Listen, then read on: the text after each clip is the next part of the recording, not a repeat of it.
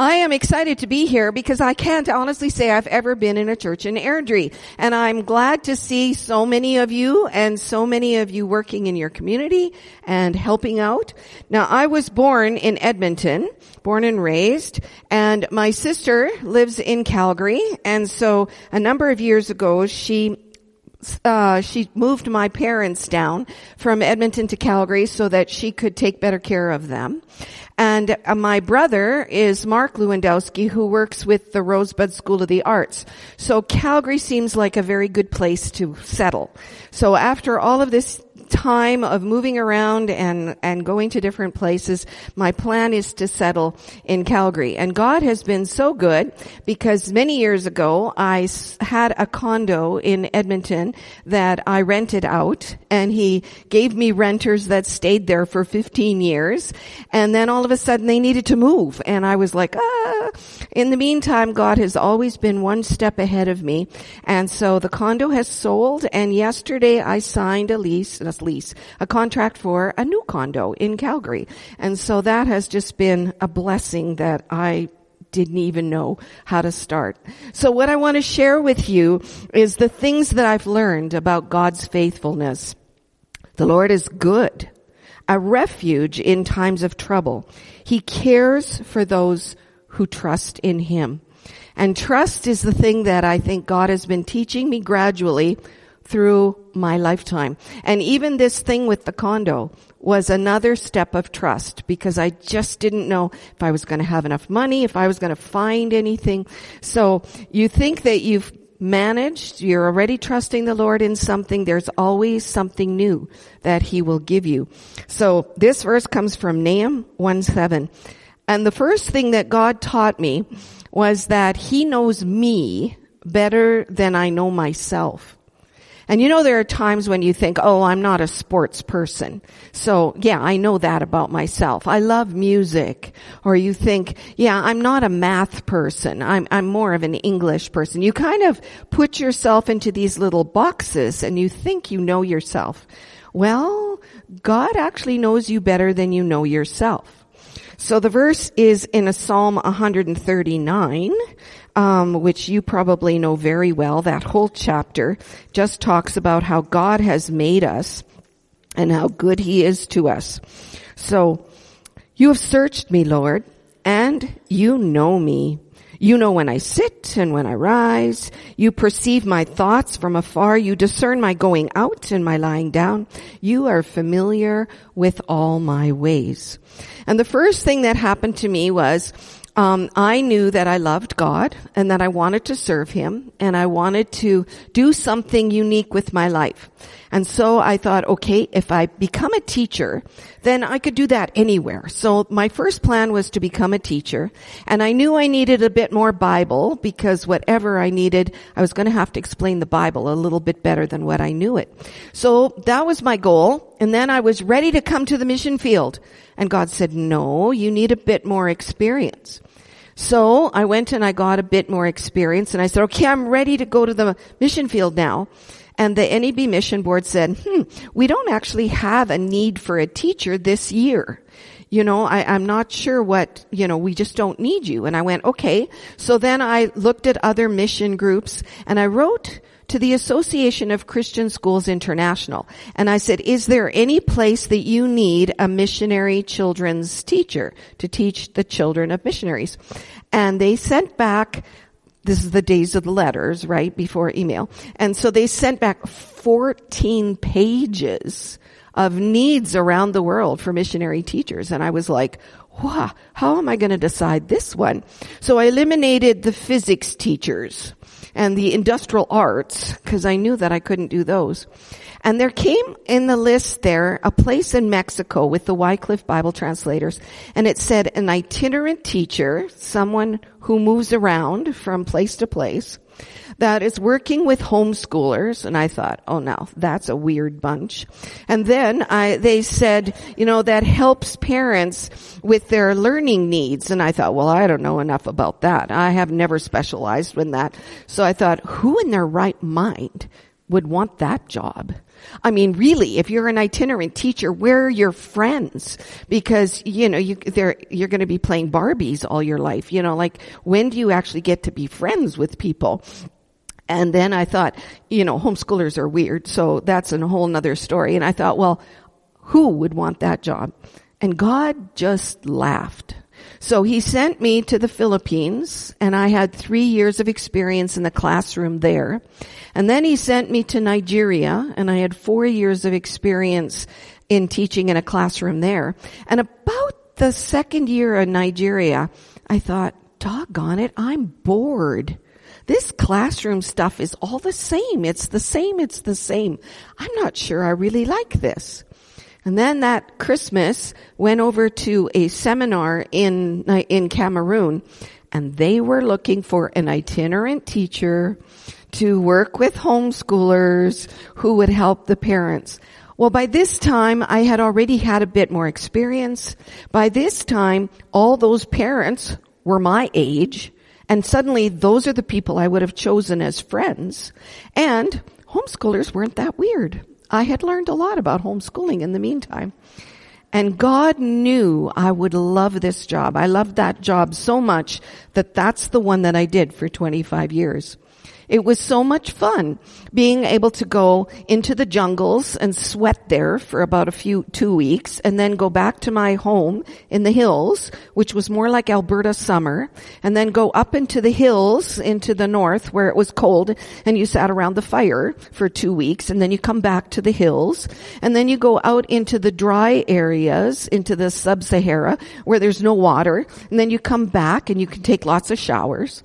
And so I was able to go all over Cameroon and be able to spend time with my friends for two weeks each time and be able to teach kids. God knew that I would love it better than I knew myself. That happens a lot. We think, oh God, I can never do that because I'm not that person. I don't like that. I, I'm sure I won't like that. And God says, trust me, you might be surprised. The other thing I learned is that God makes a way. So in Philippians 4:19, it says, "And my God will meet all your needs according to the riches of his glory in Christ Jesus." Now, through my journey, one of the things that I experienced in 204, was it 204? I don't even remember. I found a black spot on my eye. And I came back to Canada and we were able in Edmonton to be able to do laser surgery. And they looked at it and they said, yes, it's cancer in the eye, but you came back at the right time. I said, should I have come back sooner? And he said, no, because it's such a pinhead, we would have had to just sit there and watch it. And he says, but if you would have waited another month, we would have had to do chemotherapy. And I went, okay, God. And so they took care of that problem and I was able to see and I was cancer free. Now, 2000, 221, that black spot came back again. And I went, okay, I know this is trouble. I better go get it checked out. And so I did. And they said to me, yes, it's cancer, but this time it's growing behind your eye. And I went, okay, that's weird. And so came here to Edmonton and the doctor said, oh, I'm not even looking at you. I know exactly who I need to send you to. I had an intern and he went on after he did his training with me. He went to Europe and he went to America and now he is, he is practicing. He's an he's a cancer specialist for eyes. And I went, okay. And he says, the only problem is he lives in Calgary. And I thought, perfect, because that's where I wanted to be. My sister could take care of me. And so we did surgery there. So praise God, they were able to go behind the eye. I, I asked him, I said, so how are you planning on getting this out? Are you going to drill a hole in my head? And he goes, oh no, no, we're not going to do that. We're just going to take your eye out. I went, okay, sure. That's not as invasive. All right. So they did remove the eye and they removed the cancer and they were worried because it was encapsulated, but it was quite large. And they didn't know if they could, if he could get it out in one piece without it bursting. He was scared that it was stuck to one of the bones and it wouldn't come loose, but it wasn't. And he thought that it could have maybe had fingers in the rest of the brain, but it wasn't. God took out that cancer all in one piece at one time, and I am now cancer free.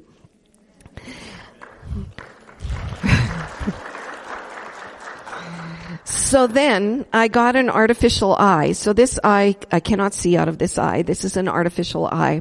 And I had that eye and I went to Romania and I came back and I thought, well, the last few times I was in Romania, I thought something's wrong here. This thing is really loose. I would wake up in the morning and it would be pointing that way.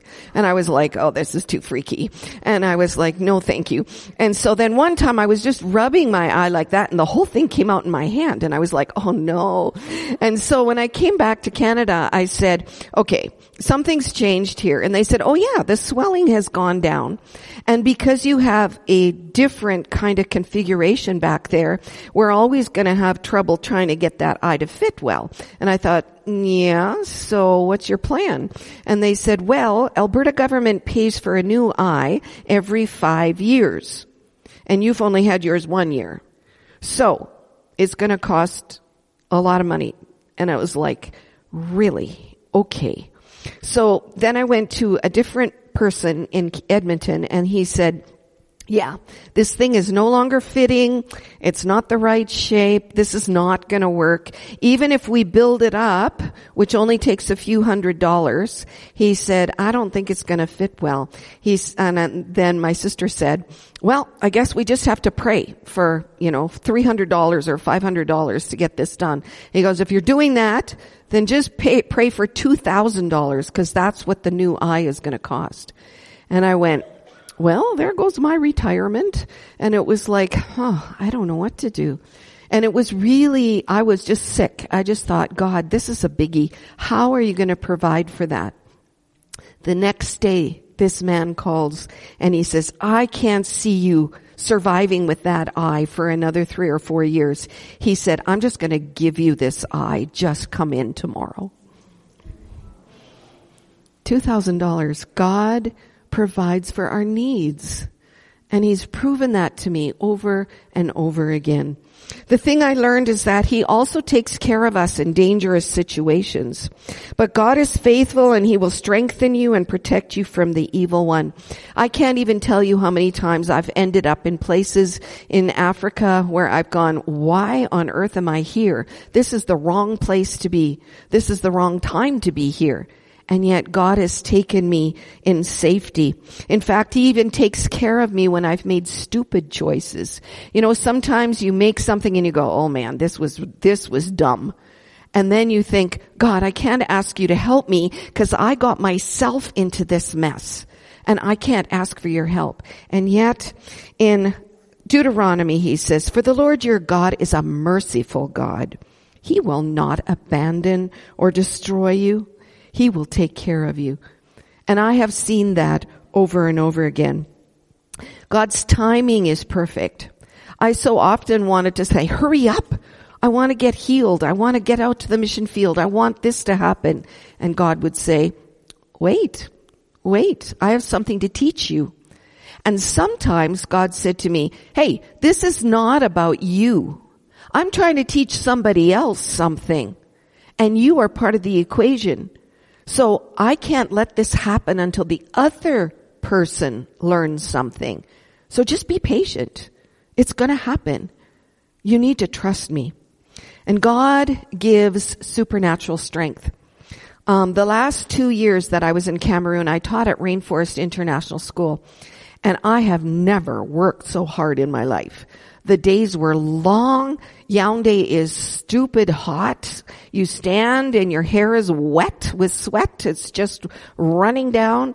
And it was so impossible and yet God gave me strength. I woke up in the mornings energized. I've never been energized at 5.30 in the morning before. And it was so exciting to see how God does that. But the best part is that God loves surprises. He knows us so individually. He knows what makes you happy. And so some days I would wake up and he would show me a flower that nobody else cared about, but it made my day. Or I would see a bird or hear a bird or I would have greet somebody on the street. I would make somebody smile or somebody would tell a joke. God knows what makes us so very happy. He's an individual God and I have learned that I can trust him. So I just want to conclude with the video, but the last thing I want you to remember is God is a good God. Psalm 34 says, taste and see that he is good. Blessed is the person who trusts in him. So, do you say you trust God? I hope so. But if you really trust him, step out. What's the thing he's trying to tell you? What's the thing he wants to challenge you with that you think you don't have the strength for or the ability or the need? God knows you. He knows you very well and he will do what it takes and provide what you need. Thank you.